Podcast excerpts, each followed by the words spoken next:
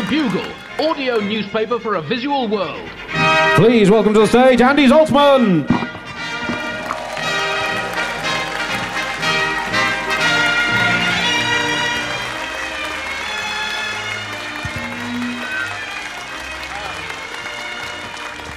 Hello, buglers. Uh, uh, welcome to the Odeon uh, Leicester Square. This is the first time uh, that uh, I've um, appeared in a cinema. Um, obviously, not the first time that John Oliver has appeared in a cinema, but by this stage of his films, usually half the crowd's walked out. Uh, so uh, we're doing well. Uh, welcome, uh, welcome to the. Uh, uh, welcome to. the, thank you very much. Uh, welcome uh, to uh, to uh, the Bugle Live. Uh, how are you? Chris, how does that compare with the average Bugle Live audience in terms of uh, how they are? Could do better. Could do better. Okay. Uh, who are you? How does that compare with the average Bugle Live audience in terms of self-awareness? Uh, on par. Right. And uh, why are you? And how does that uh, compare in terms of existential doubt? Uh, above average. Above average. Okay, all good. And where are you? okay, good. We'll, uh, we'll let that one slide. Uh, so, uh, I am Andy Zaltzman. This is the Bugle Live, live from the Odeon Leicester Square, doubling up as issue 4212 of the Bugle audio newspaper for a visual. A visual what? Oh, that'll do. Good. It is the 13th of November on this, uh, this day in the year 521 AD, exactly 1500 years ago, a goat died. Oh. Uh, on this day, on the 13th of November in the year 1002, King Ethelred II of England ordered the killing, uh, killing of all Danes in the country. You people, that is an awful thing to cheer. Um, I don't know if he actually believed in killing all Danes. I think he was just trying to quell the anti Dane faction in his party, but that's, uh, how British politics has always worked, isn't it? Uh, happy birthday to St. Augustine of Hippo. Um, uh, born on this day in 354 AD, he was the first ever children's cartoon character to be, uh, to be canonised um, after his miracle in helping toddlers get to sleep. Uh, and uh, today is World Kindness Day. So, um, and you, you, all of you, told Chris that was a test. That was a test to see. Yeah, you're great. You're the good one. So, as always, a section of the bugle is going where? Correct. Uh, in the bin uh, this week, uh, section in the bin, the history of Leicester Square. Um, uh, have, have any of you been to Leicester Square before? Yes, big fan. Massive fan. I mean, it's the jewel of London. Um, Leicester Square. Uh, Leicester Square is a history of Leicester Square. It was moved uh, from Leicester to London by William the Conqueror in 1071 in, a, in an effort to quell rebellious barons in the Leicester area by physically moving their favourite square to London. The square was dismantled, transported to London on horseback, and rebuilt here, exactly where we sit. The Odeon, in which we now sit, of course, was originally a fringe theatre in which uh, Leicester, when it was still in Leicester, put on anti Norman plays. Um, but they moved it here, and it soon uh, hosted the Gala A list celebrity opening night world premiere of the award winning action hero blockbuster war tapestry about William's conquest of England. Um, named, of course, after his famous catchphrase that he used when he hacked someone to pieces on the battlefield Bayeux! um,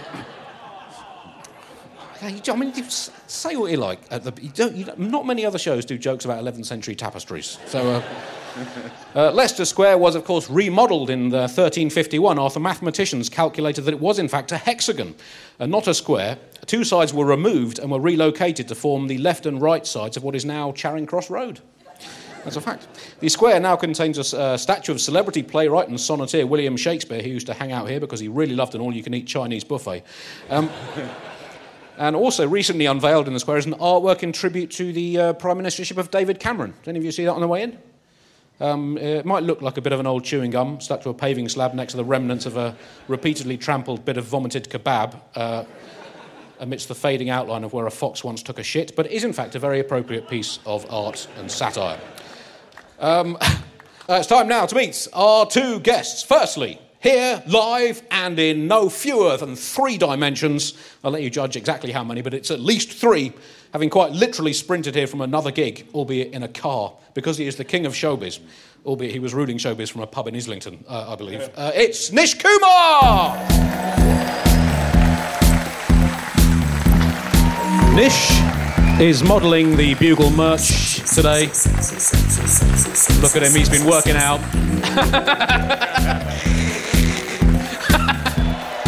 right. You wearing the new pants or not? Um, I'm wearing the uh, G string. all right, okay. yeah. But it's an old issue, so I've got Zaltzman on lefty, Oliver on the right. Uh, well, you, are gonna, you're going to sit down? What, what? yeah, well, I, I, I mean, I, I- I've sat down at the desk. I mean, I'll tell you what. This you've said that it feels like with us sat behind a desk with microphones that it looks like we've made a transfer. I say we all look like disgraced senators. Such a fine line these days. I feel like a member of the Roy family. um, I'll stand up and join you. Um, I am wearing a bugle hat, bugle t-shirt, and bugle socks, and I feel fucking empowered. also, can I be completely honest with you? Yeah. I did not think it was in the big room. You've known me too long, Nish. Genuinely, our friend Daniel has asked me four times this week, "Is it in the big room?" And I've gone, "There's no fucking way they put Zaltzman in the big room." I'm, I'm at the, this, the big screen and real life adds four pounds. Okay, I'm actually much uh, skinnier. That's an optical illusion. right. Oh, Jesus Christ! it looks like Mo Salah's had a nervous breakdown.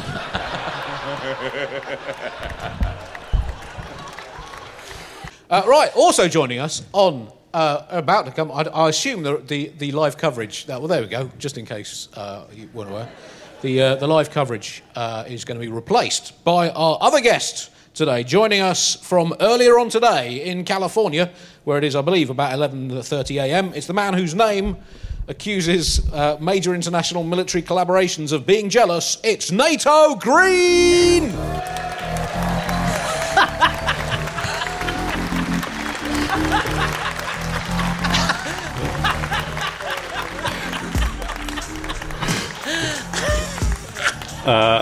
Hello, Hello. NATO. I gotta say, watching Nish double over at the sight of my big stupid face is gonna be the best joke of the evening so far. There's no other joke that is gonna be funnier The than Nish doubling so over big, at my it- big you- stupid it- face. you've taken it over like a Doctor Who villain. Uh, Just spritz, spritz me with water to keep me moist, Nish. I, I, I am also wearing the, the Bugle merch here. Uh, You can't see it. Uh, but, uh, ladies and gentlemen, please contribute to the voluntary subscription scheme and the merch so that Andy can afford to fly me out next time. yeah, come on, you fucking cheapskates. Yeah. A- Andy, I have a question. Yep. Uh, what is happening? What? Well. yeah, what is You- happening? I, I, everyone, I got an email from Andy saying, "Hey, do you want to do a live bugle with me and Nish?" And I was like, "Yeah, sure, whatever."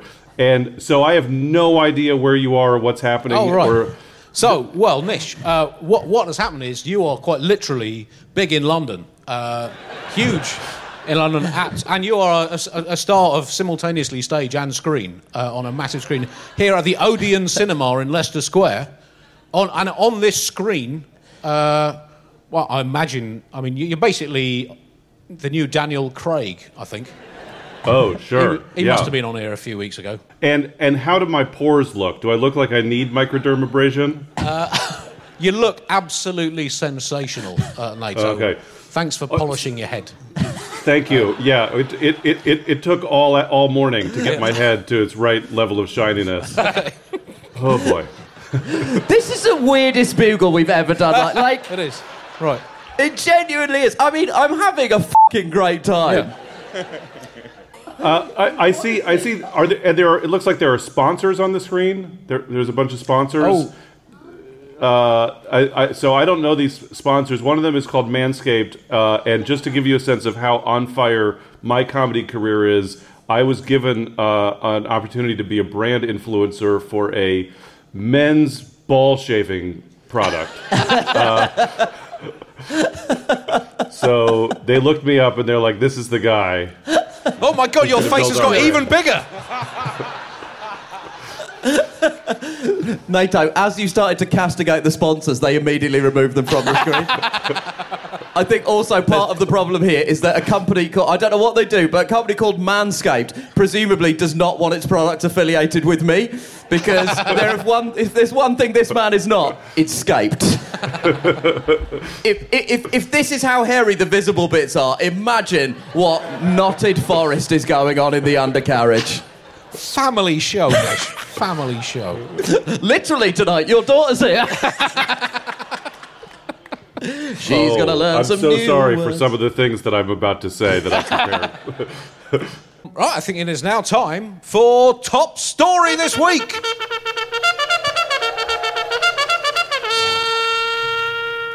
And, uh, well, where else to begin than with the uh, exciting news from Glasgow that the world has agreed to potentially slightly decelerate the onset of Armageddon.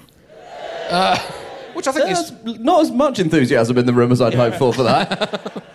Um, uh, a quick warning during the course of this section of tonight's uh, Bugle show, uh, vowels and consonants may at times be used entirely separate from each other, resulting in long runs of just vowels and or long runs of just consonants. These may include sounds such as ah, mm, and e, as well as k, k, k.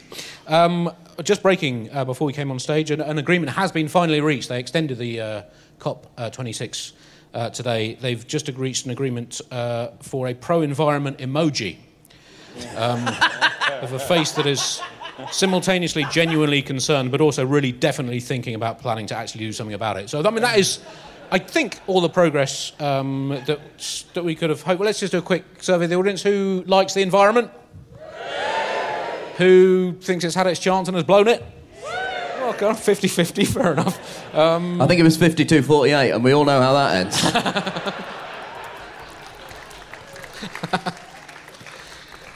um, yes, well, uh, it's. Uh, Nish, um, Andrew, you've, uh, you are a, an environment user. Um, big environment user. How, how, how have you enjoyed? Well, look, I've been trying to find optimism where optimism can be found, and there was a, a, an unexpected agreement reached between the US and China to work together to um, cut emissions. Um, they said that they're going to commit. Uh, that over the next 10 years, that uh, the temperature increase should only be 1.5 degrees uh, centigrade. Now, if some of this sounds familiar, it's because it absolutely is. Because they basically made the same agreement in 2014 in Paris, an agreement that was then immediately torn up by uh, President Donald Trump. So basically, we're back to square one. And in 2024, we're going to be back to square zero when he wins again. Because let's be honest, either he's going to win as a person, or the Republican Party is going to weekend at Bernie's that motherfucker. So animating his hands. Um, the concerning thing was uh, one of the research directors at Chatham House, Bernice Lee, said that while co- cooperation between the US and China was positive, details remain patchy. And listen, if there's one thing you want in science, it's for details to remain patchy. Nothing spreads confidence like a doctor saying, Listen, we understand you've been shot in the leg and you're currently bleeding to death. I just want to reassure you, we have a concrete plan on how we're going to stop you bleeding to death. Well, it's not so much a plan. Details are patchy, but it is a commitment to. Ha- oh, he's dead. Oh, he's dead. he bled out. Uh, NATO, I mean, there must have been dancing on the streets of, of San Francisco when the news of the US China agreement um, came through. Watching the COP26 unfold reminds me of an expression that we have in the United States. I don't know if you've heard it, but all cops are bastards.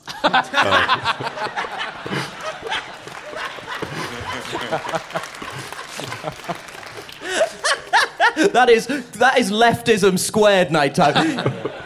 You've ACAB the cops of it. F- it. My, my, I would remove my hat to you if it wasn't currently branded merchandise.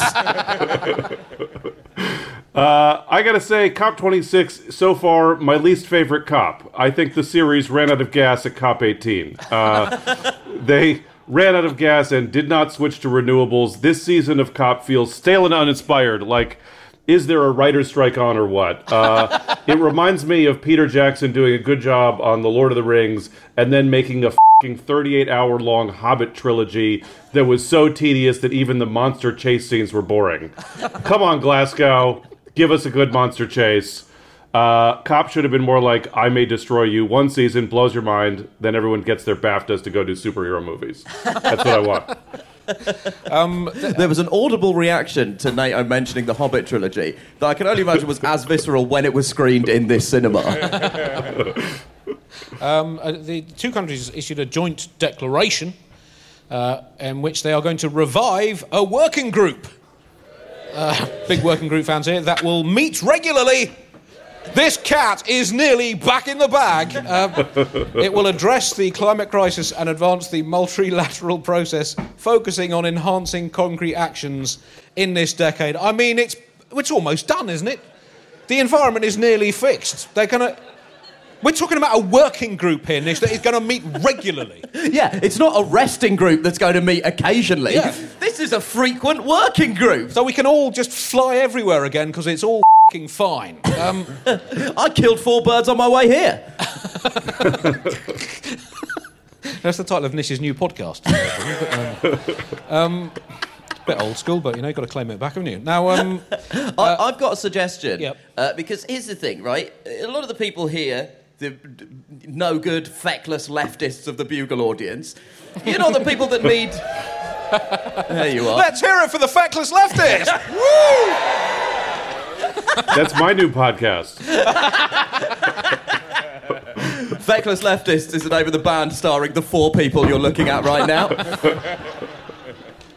I just think that the problem is, right, there's a lot of old white dudes that are not convinced about, no, uh, no offense to anyone here on stage or on screen, uh, there's, there's a lot of old white dudes. So, we, how do we get old white people scared about climate change? Call it climate immigration. Because that. That is the only thing that scares old white people. Start telling them, oh no, it's not climate change, it's foreign weather. coming to get your good English weather. There's some of it's Sharia weather that's coming over. There's going to be, and it's not coming over on boats, it's floating in through the air. Flying Sharia weather is coming for you. No one cut that out of context and put it on the internet, okay?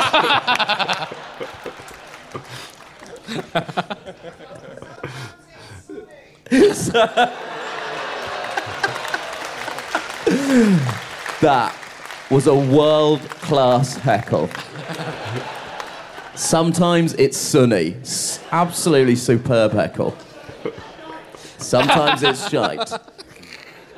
Now, unfortunately, now this is this is not your this is not on you as an audience. You're not comedians. Unfortunately, what you've done is stolen a Jason Manford joke from the mid 2000s. Okay, and that's not on you guys.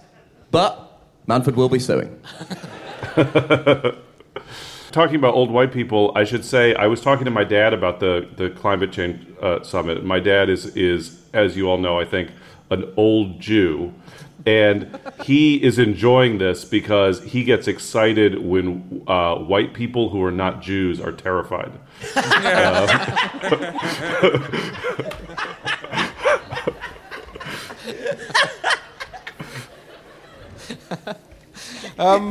What a specific interest. Uh, there's an interesting reaction from some of the, uh, the smaller nations that have attended uh, COP. The uh, finance minister of uh, Tuvalu, the Pacific Island nation, said, We are literally sinking. Um, to which the world responded, Yes, and we are metaphorically helping. Um, the uh, the, gr- the uh, gr- uh, Minister for Climate Resilience from Grenada said what is on the table is the bare minimum. Um, well, that, I mean, that's all you can expect, really. And we've heard a lot about, you know, the time for words is over. Now is the time for action. I mean, do you agree with that, Nish, or do you not think that words are actually quite environmentally friendly, whereas action often ends in trees falling over? I don't think you can besmirch all action with that, Andy. Some action is very good. Die Hard, for Right, example. Very good action in Die Hard. Um, Alok Sharma, uh, who's uh, run point on the whole thing, uh, said we're now at a It's moment. a very, very optimistic. he has barely strolled point on this, Andy. He uh, said we are now at a moment of truth. Uh, well, so that's it. Truth is allowed one moment. Um, this is very exciting. Then it can get back in its box and let the adults take over again. Um, uh, there's problems, aren't there? I mean, there's problems with what's been been suggested. Yeah. Uh, one is that fixing the environment is going to take ages. Um, we're talking about 2050 here, and three decades is not a recognised unit of time in democratic politics. Um, they might as well just pledge to do something within the next eon, or by a millennium next Thursday, or within a squillion weeks. I mean, I mean, anything more than 24-hour news? They got any any chance? I mean, I don't think that there's. Yeah, I mean, I think that's always a huge concern. That's always a huge concern. I'm, I'm, one of the things that they haven't managed to achieve is a firm commitment because some of the nations in the global south are hoping to get uh, some sort of financial package from the global north, given that the global south is largely not responsible for the effects of climate change. And there have been talks of effectively climate reparations being paid. Good luck, the global south, because bear in mind, these countries do not want to pay actual reparations for terrible things that they've done. You can't just go around getting free money. You're not investment banks, okay? Uh, and, and, I mean, there, there, have been you know, various pledges uh, of, you know, some well, 100 million quid here and there, uh, and yet that is the exact wording. Here and there. that seems to be basically uh, just sort of find the the, the specific. Uh, I mean, it basically is ball, let's ballpark it at a few, yeah, hundred million or so. And uh, but it had been pointed out by uh, um, Antonio Guterres, the UN uh, head coach. Is that sorry? I've been watching too much sport. Um, that there We've are still. lost you to cricket, Andy. I know the T20 World Cup is on at the moment, but you can't get your head in the game. the um, too soon, Nish, too soon. Um, you point out there's trillions in uh, subsidies for fossil fuels. Um, so, can you square that uh, trillions for fossil fuels and a bit of money for poorer? I mean, is it that we just can't let the fossils have died in vain? We, we owe it to everything the fossils have done for us. They made our world possible.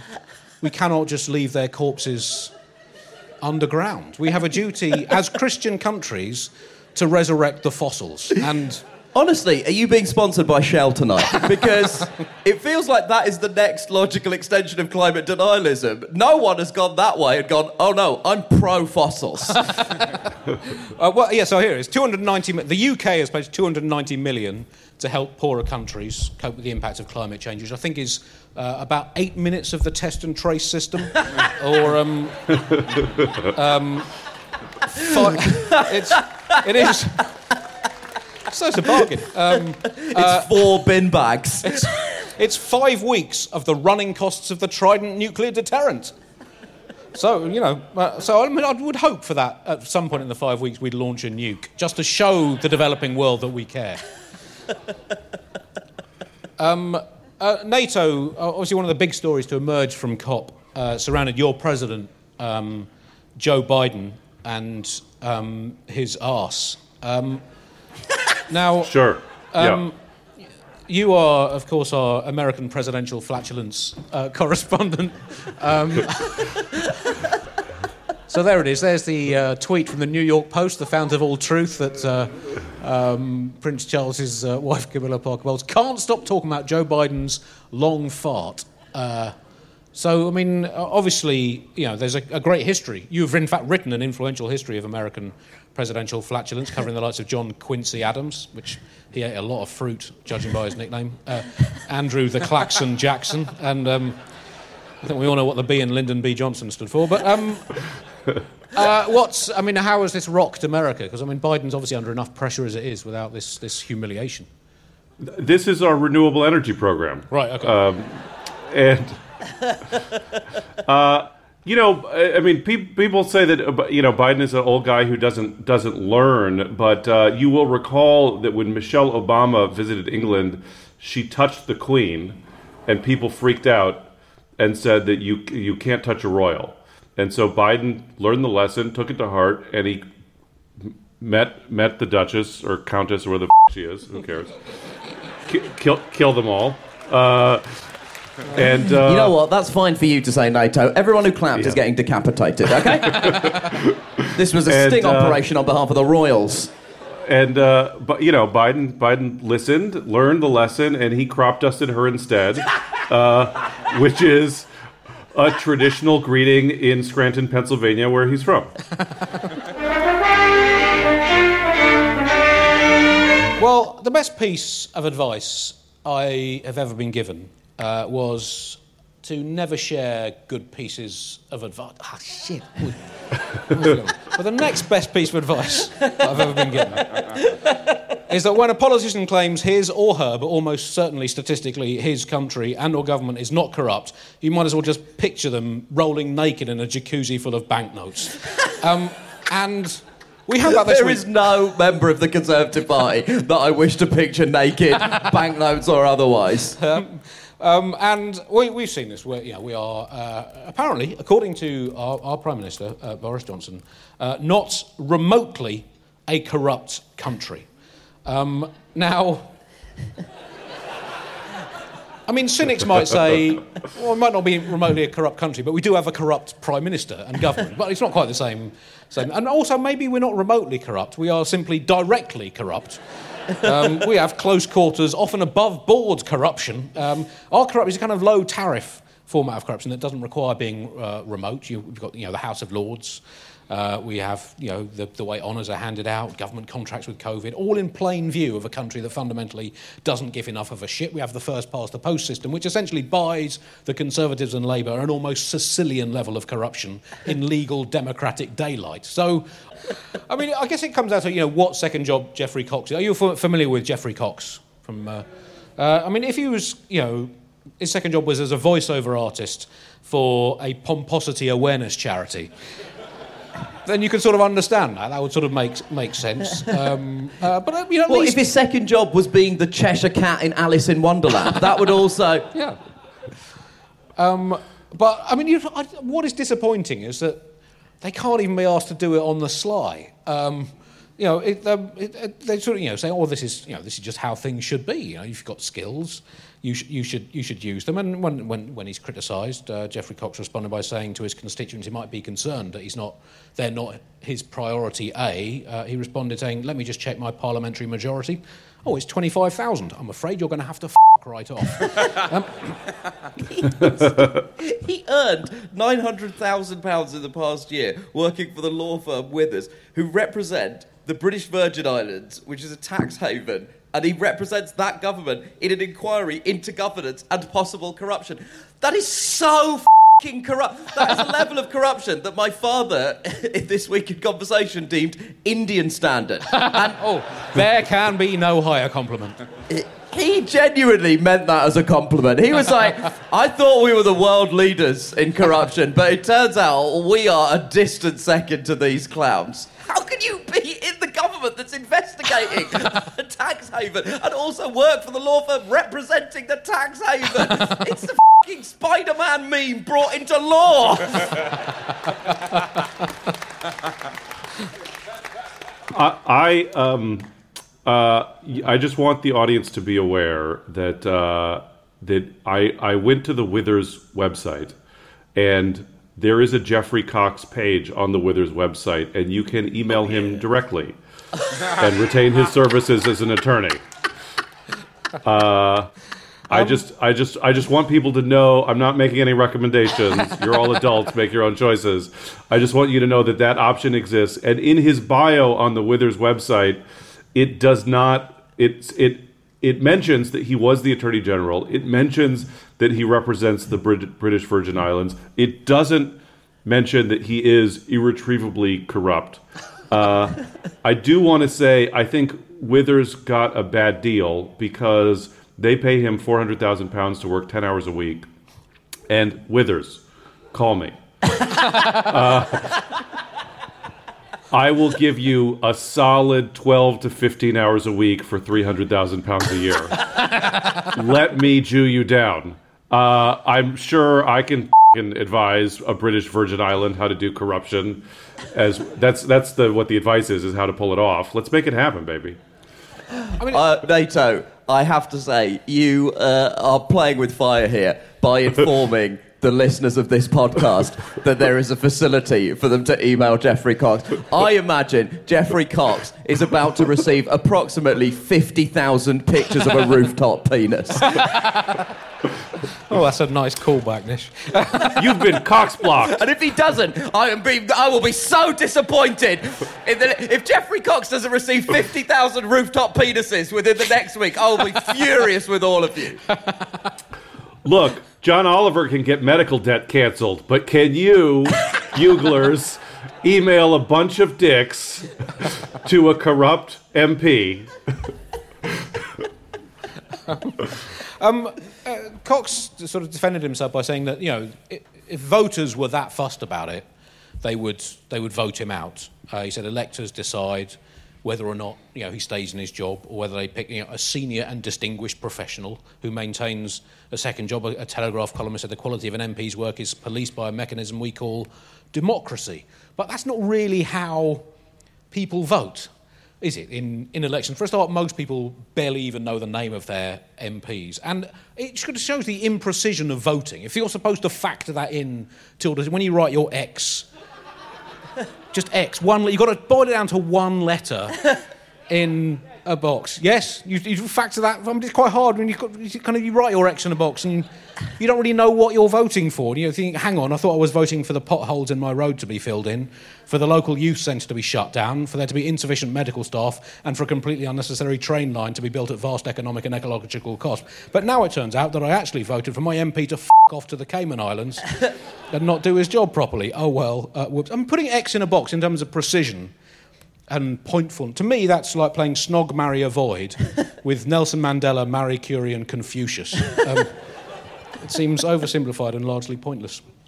I the thing that I find most well, I mean, I find I mean I find the whole thing infuriating. But the thing that I potentially find most infuriating is that Cox's defence, the idea that there is accountability in place, is pretty similar to Johnson's justification uh, for the idea that Britain is not a corrupt country. Just as a side note, before I go further down that road, in 2016, the Italian author Roberto Saviano, who wrote a book called Gomorrah and was forced into hiding by the power of the mafia in Naples, described Britain in 2016 as the most corrupt country on earth. that is a man who has to live still under police protection because of the power of the mafia in Italy. And he looked at the mafia and he looked at Britain and he went, I'll chance my arm. Like, at the very least, if I stay in Italy, I'm going to have a lovely penne arrabbiata. I don't want to have my corruption served with a side of whatever the f- steak and kidney pie is. But it's deeply frustrating that Johnson's evidence that Britain is not a corrupt country is the fact that he was not able to change the laws this week because of pressure applied by the media and by members of the public. That is like me walking into an all you can eat buffet, sticking my dick in the mayonnaise, and as I'm led away by the police, going, The system works. I should point out, Marlon Brando was a method actor. Nish, Nish is a method comedian. He did- this is all. I'm banned from Harvester for that joke, okay? Was it worth it, Kumar? Uh, Nato. Let's. I mean, let's move across the Atlantic because uh, obviously, in terms of lunatic politicians, America remains very much a market leader. Um, and um, uh, Uh, wait, uh, Andy, are, you, are we going to talk about butts? About butts. Yeah. Do we have butt stuff in the queue? Oh yeah, sorry. Oh, yeah, well, let's do that. Okay, let's let's do butts first. um,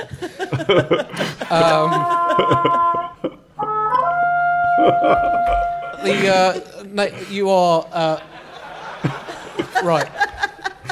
Ready to serve. That is a truly harrowing uh, image. Uh, Nato, as I googled that. as the um,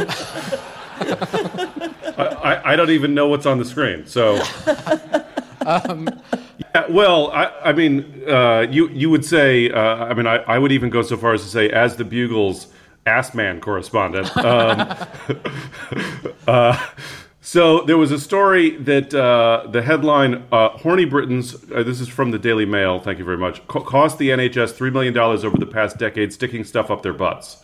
Uh, I think that is an incredible story that, uh, and I appreciate it so deeply. That and if it does not get an anal pun run from Andy, this whole enterprise will not have been worth it. Um, so Why, why are you clapping that? You would have to suffer through it. You know that you're here and you can't press fast forward on life. so You are fing masochists.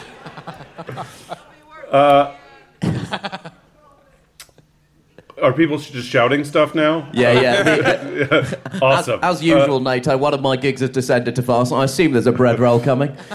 Yeah. Uh, there it is. He's been pelted, pelted, I tell you, yet again. Uh,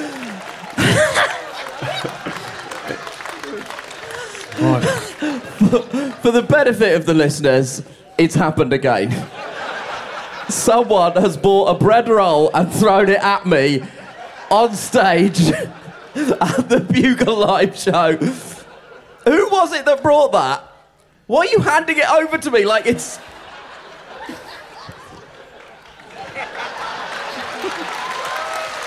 I've got the bread roll.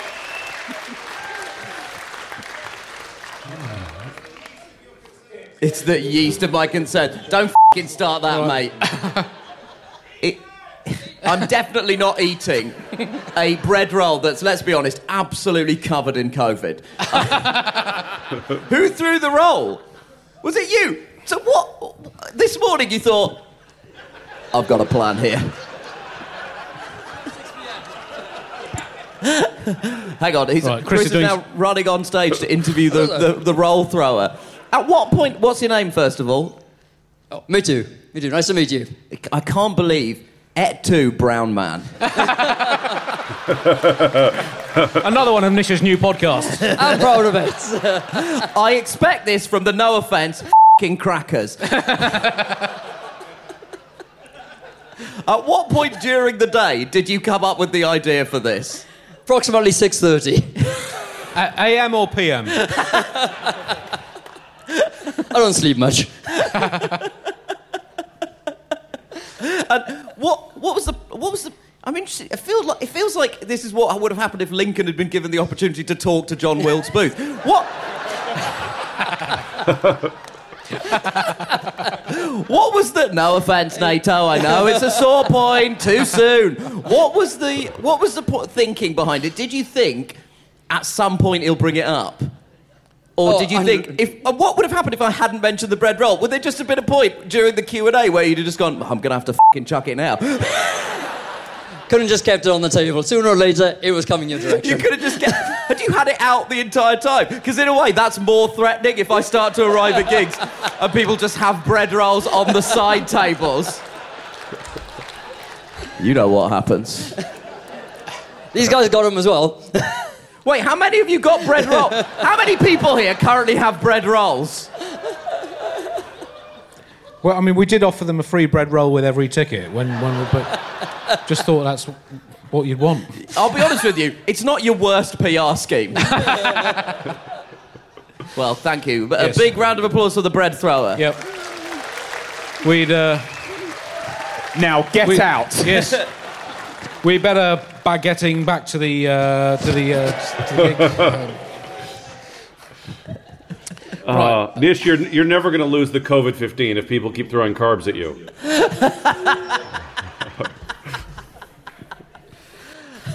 Uh, Nato. Um, so yes. so well, yeah, we were on the well up. We were up, yeah. up the butt. Yeah, yeah. Just um, well, f- Uh, for, for want of a better phrase, just fill us in.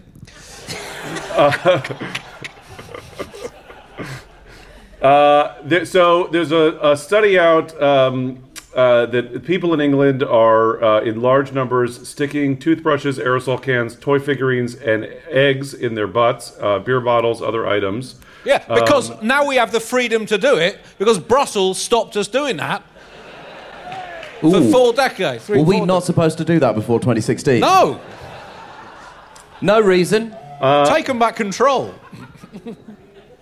The study was published in the Royal College of Surgeons England Annals, uh, the name of the publication.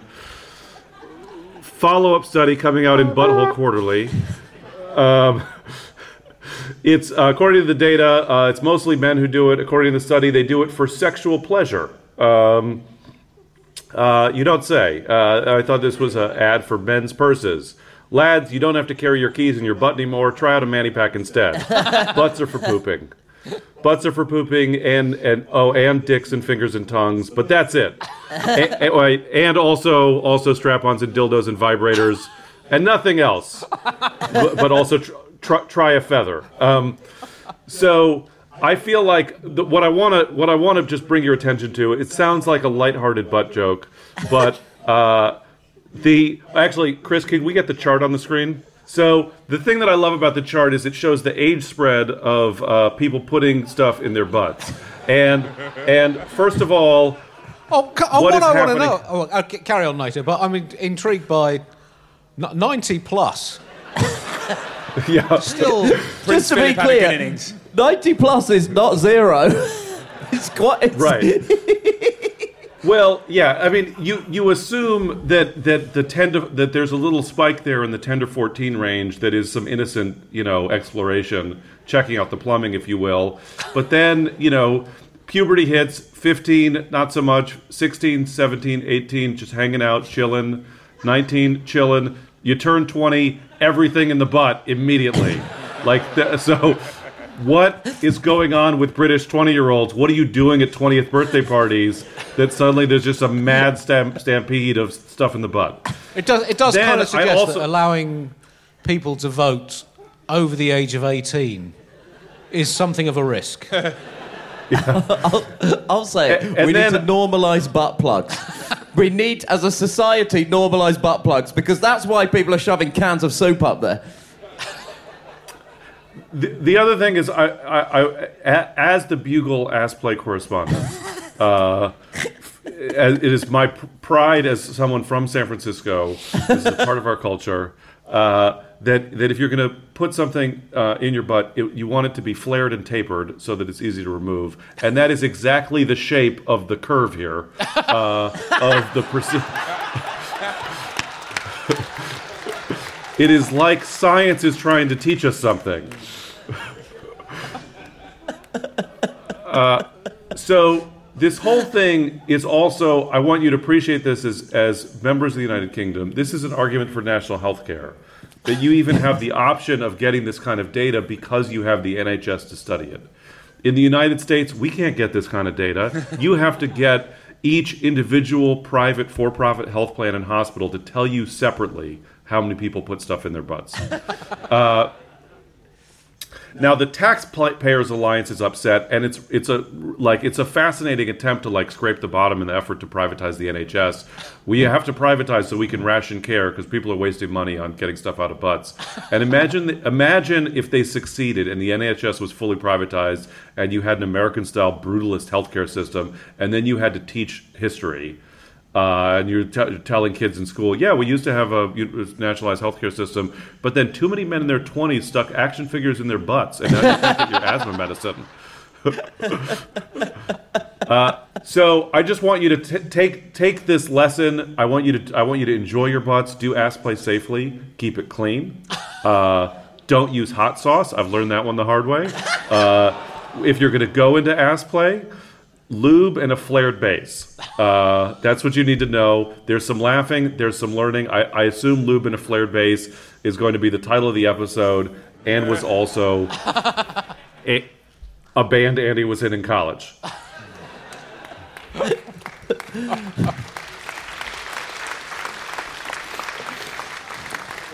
Na- Nato, how does it feel to have painted your Sistine Chapel? That sounds like a horrible euphemism. Albeit an opposite one for this story. Uh, moving on now to River Thames news. Um, oh, good. Wow, that was Finally. a forceful enthusiasm from citizens of London. Now, as if we didn't have enough times at the end times, enough signs at the end times are definitely on the way. Uh, they are coming with increasingly spangly hats, these signs. This week, a plague of sharks in the River Thames. Right here in traditionally shark free London, shark, and I only read the headline of this story sharks have been swimming amok. Um, down there. I mean, this is one of the few cities in the world where you can still innocently surf wherever you want with little or no chance of being eaten by a shark. But I think this is great news, actually. Like it's a, I mean, it's a sign of how of like how dark our moment in history is. But it's good news that there is a, a bright side here, which is that in 1956 the Thames was declared biologically dead. uh, and now is brimming with life. So, venomous sharks is actually a sign of progress. I call my penis uh, Nato Green uh, because it's very funny and always hangs to the left. Boom.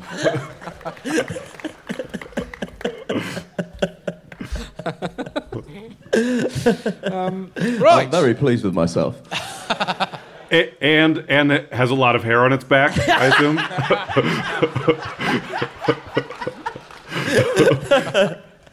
That's what I say. I go into my, my local beauty salon and I say, it's time to wax Nato.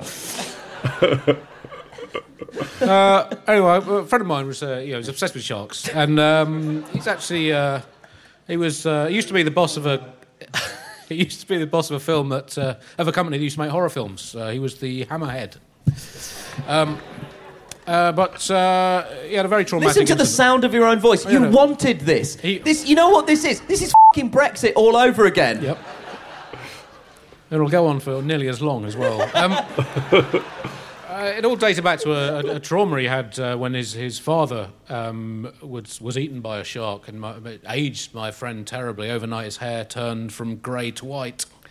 Oh, shit. And uh, he was also terrified of all large fish, uh, in fact. And um, uh, he said he'd consulted all uh, living uh, US presidents, and uh, none of them had been able to offer him any decent advice. Uh, he said uh, not, uh, not George W., um, not Donald, and uh, not even Barack. You'd uh, thought uh, he'd have had something to. Something to say, but anyway, it kind of played with his head, and he started to get this. He started to have these visions, and he claimed he could see um, could perceive nuclear reactions. He said, I can hear diffusion, and last week I saw the fish, the fission, saw the fission. That one didn't even make any No, it sense. didn't. I know Nish, a lot Nish. of them don't make sense. Nish, that one I was- no sense. I was distracted before the gig when I usually write the puns by monitoring your process, your progress from your overrunning stand-up so that's your fault. Um, oh, it's my fault Yeah. the puns don't make sense. But uh, he tried to, to work his way through his fear of fish by um, just swallowing them down whole. And I said, uh, you know, isn't isn't that bad for your digestion? Shouldn't you eat them in a different way? And he said, chew, nah, uh, no time, no time for that. Um, but Okay, he- you know what? I'm back on board. He liked to think. Um, He liked, you know, he, he liked to be, be prepared, and he always he was always armed, and he, he also was obsessed with uh, old Scottish inventors, and he spent a lot of time thinking about how, with what he would arm, with what guns he would arm famous Scottish inventors with, in case they came face to face with a terrifying large fish. And uh, he said to me, uh, I reckon John Logie Baird Glock, James Watt, Smith and Wesson, uh, Alexander Graham Bell Luger. I don't think I've ever been this angry with someone while wearing three images of their face. Uh, well, I mean, it's, it, all- I mean, it just used to happen all, all the way. Whenever I did, did pun runs in the old days of the Bugle, they would always stir John.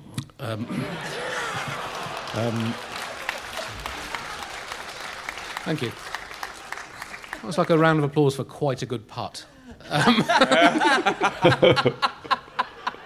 Um, but um, and also actually um, uh, uh, my, my, my, my, fish fearing friend he had had some big friends in uh, the world of pop music and uh, he liked to go um, skating uh, with them. Um, but uh, and he had to but he was a bit rushed one day and he'd forgotten his skates and he had to send an email to Sting Ray Skates uh, not two in one there um, but he was quite excited his friend can't believe that friend, that um, you, you oh, I knew look. you were in trouble the second you said pop star. I was like, is he gonna say fing Sting? Uh, well, it was obviously, wasn't it? Uh, and we're very nearly done. Uh, he thinks um, Elon Musk. He's very excited about Elon Musk. Um, he thinks he could be the man. The, he, he could develop a means of reanimating corpses. Um, he said to me, he could be the man to raise the dead. Anyway, uh, but I mean, um, he, he lived in Hollywood. So he used to play all the top Hollywood actresses at tennis. He thrashed Greta Garbo. He took Shirley Temple apart in straight sets, and he absolutely blew Marlene, blew Marlene, blew Marlene Dietrich off the court. But um, anyway, Even you were angry with that one. Eventually, he um, he. Uh, he challenged. He, he, someone got very angry with him. He challenged him to a duel, but he, he would quite often do. But he insisted on dueling only with household DIY implements, and he would issue the challenge in somewhat outdated chivalrous language. So he said to this guy, "Pick thee a saw. pick, pick the." Pick- this gig is over. We are over our contractually obliged time. Um, Right, I'm just going to mull it over for a while. and, um, uh, sorry. Not many people have the guts to end a show on something that is designed to fail.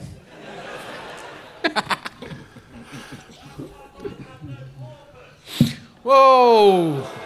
It's not a fish. It's not a Warm fish. blooded. Oh my Fuck god! you. Oh, fish. yeah, Look. that's the problem with it. Yeah. Okay. Um, right. Um, we've all had a whale of a time, uh, and so it's only done it wrong. Right. That is it. Uh, thank you very much for coming. It's been uh, been a fun gig. Uh, I've not done a lot of live shows uh, since the before times, and uh, I still feel quite rusty. But you've been absolutely delightful. Uh, give it up for the wonderful and massive Nato Green.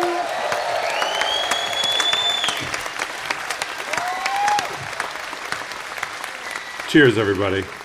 Uh, you can see him in all films that are going to be screened here over the next 10 years. Uh, thanks to Nish Kumar. Uh, um, it's been a pleasure uh, talking to you all. Thanks to the wonderful producer Chris. Thanks to the Odeon for having us. Thanks to Podicon. Uh, and I've been Andy. Goodbye.